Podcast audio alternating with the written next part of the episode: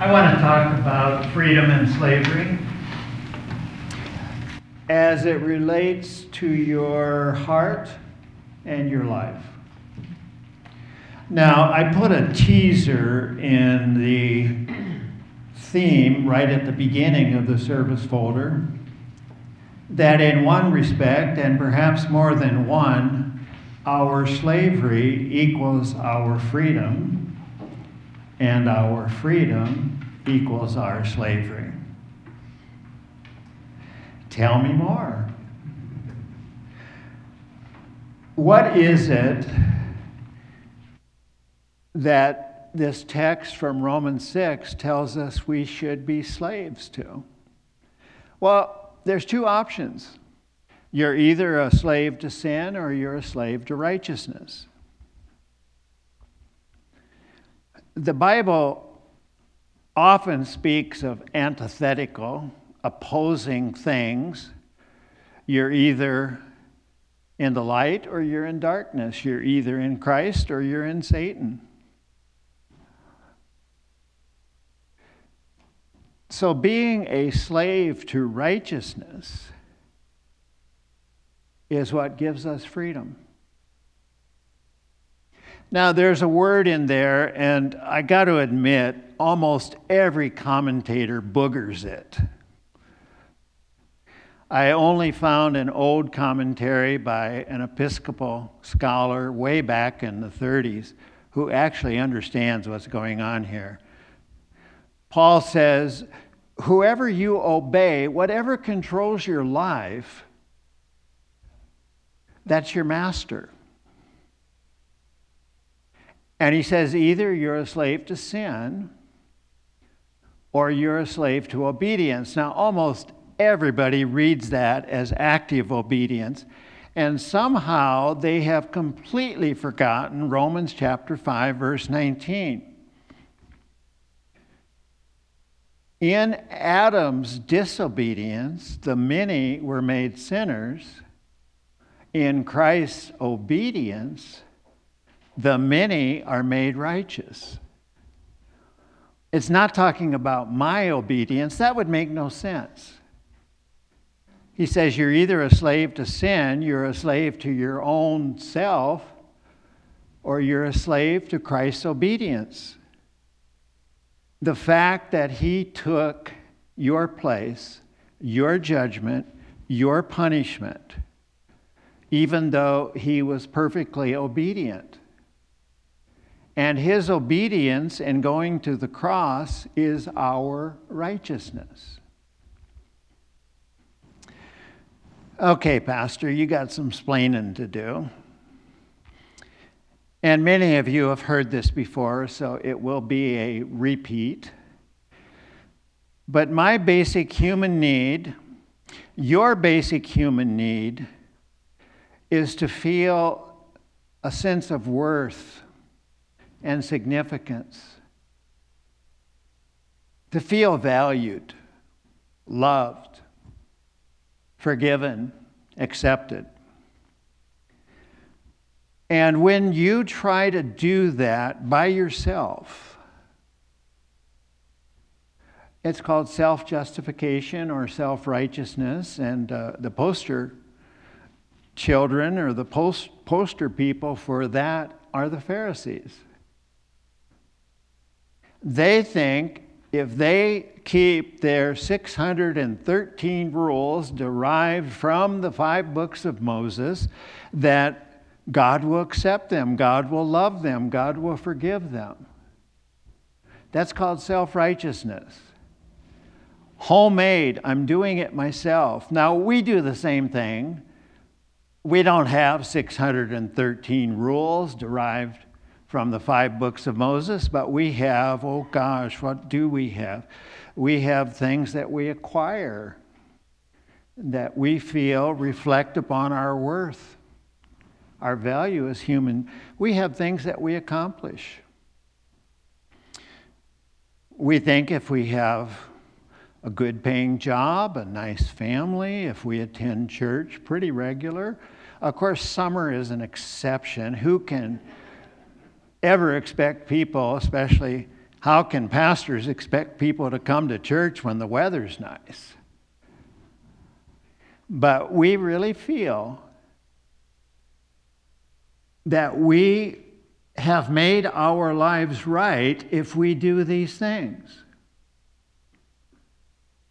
We really feel that our worth is tied up to our financial worth, that our significance is tied up to whether we have a nice family or not. That our job and our status, that our power and our prestige, that the things we do for enjoyment, that's what makes our life right. And you do realize, don't you, that that's a house of cards? Uh, let's just take an example. Supposedly, suppose someone feels their good looks. That's their righteousness. That's their significance. Uh, guess what happens when you get older? it finds the nearest door and it leaves. So if you've built your significance and your value as a person on how beautiful or handsome you are, that's not going to last.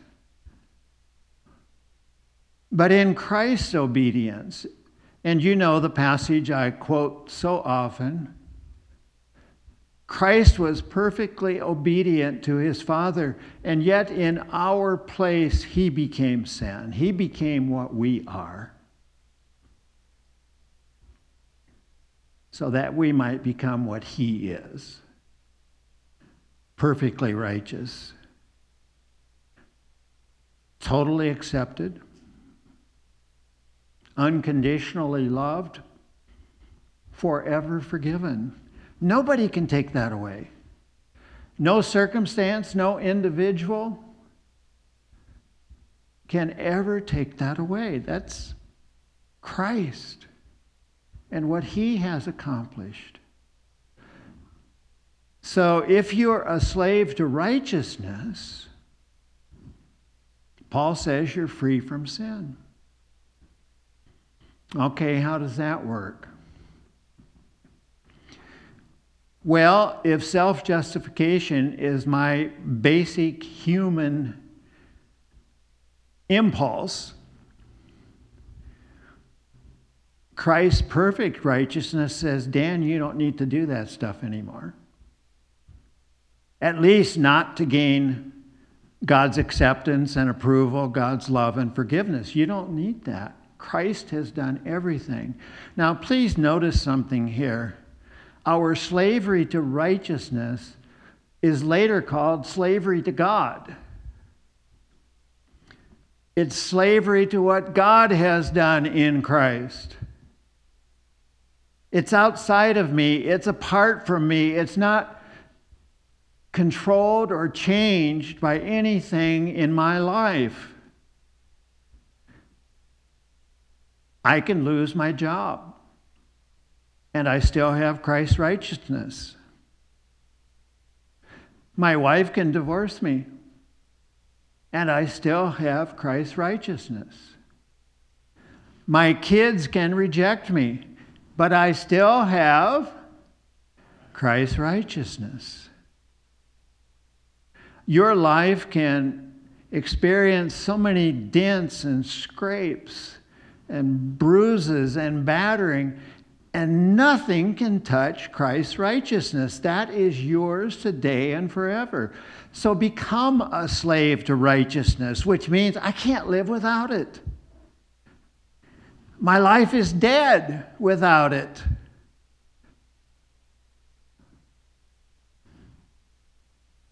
Christ's righteousness, our slavery to that, frees us from ourselves, our attempts at self justification.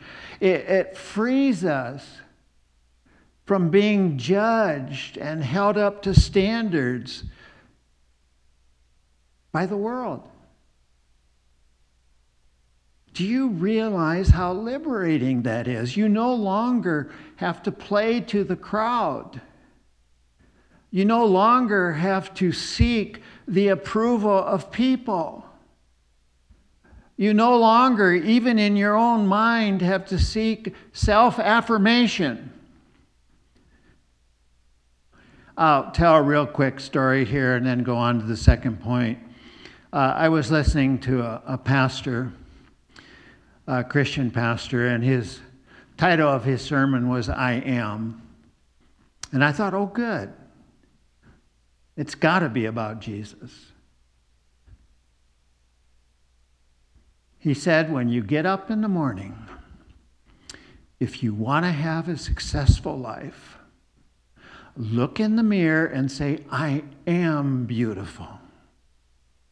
I am strong. I am worthy. I am loved. Don't go there. That mirror is not always going to be your friend. So let's go to the second point. When does freedom result or become slavery?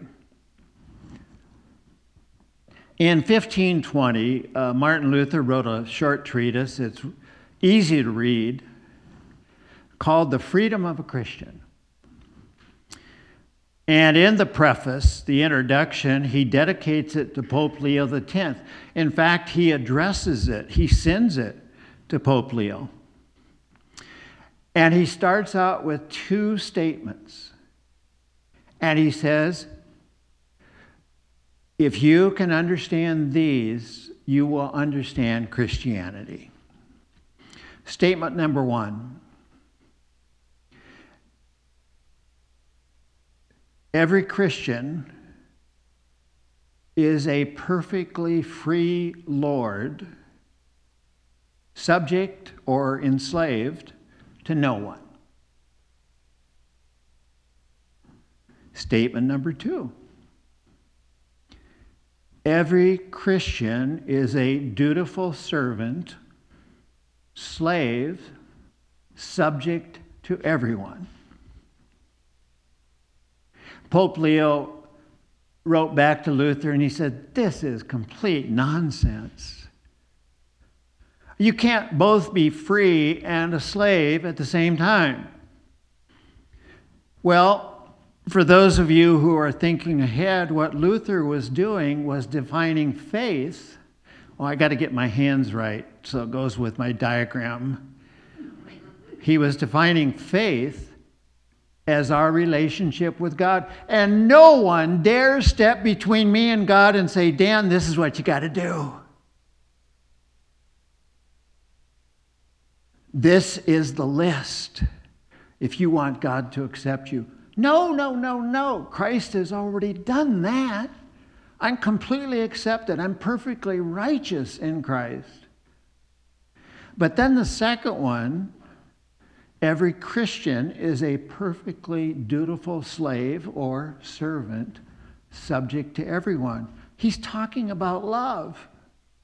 Our relationships in this world, our relationships to people that because we are totally accepted, loved, and forgiven by God, we are free to be everyone's servant. Now, let me show you something that most people don't think about. If I love my wife, because I'm afraid if I don't, there's going to be repercussions there's going to be punishment. Or if I love my wife because I'm seeking a benefit or a reward. Incidentally, husbands, you know you do this. You want to get in your good graces with your wife, you buy her flowers, and then you expect her to appreciate you. Luther said that's not love, that's calculation. You're trying to figure out what's in it for you. He says real love is freely given. I'm not calculating. I'm not looking and saying, okay, if I do this, what am I going to get out of it? And of course, that's the way many people approach God. Okay, Lord, if I do this, will you reward me? If I do this, will you punish me? That's not love. Now, this is a long time ago in a sermon, but uh, there's a place in Deuteronomy where God says, I love you because I love you. Only when you're free from worrying about your status, your righteousness, whether you're going to be punished or rewarded. Only when you're free of that is love really love. If you're always looking and calculating what advantage or what punishment am I avoiding? What, van- what advantage am I gaining? That's not love. The only time you can become a slave, a subject, a, a, a servant to others is when you are freed from yourself. Now, I'm going to ask you a question, and the length of the sermon depends on this. Does this make sense? Yeah, you know the right answer. You know where the advantage lies. But that, that is an amazing concept. It's in Scripture. When you are free from having to work to get God's approval, you can love others, whether they approve you or not. You've already got God's approval, you've got His acceptance, you've got His love. He fills your life to overflowing with love. Luther often uses the illustration. He says, God fills me so full of his love that it spills over into the lives of others. So, quick conclusion just two summary statements. Only when we are a slave to the gift of Christ's righteousness what he has accomplished for us in our place to make us acceptable to his Father. Only then can we be free. Without always living life looking over our shoulder and wondering if people accept us, or even looking in the mirror and trying to tell myself that I accept me doesn't work. Only when you're a slave to Christ's righteousness are you freed from self interest, self justification, sin. But once you are free, you freely make yourself a slave to serve others. Let's pray. Heavenly Father, on this 4th of July weekend, we ask that the impact, the power, the wonder, the exhilaration of your freedom would course through our being, would make our toes and our fingers tingle, would light our brain on fire, so that we might be enabled, empowered, freed to serve others. We ask in Jesus' name. Amen.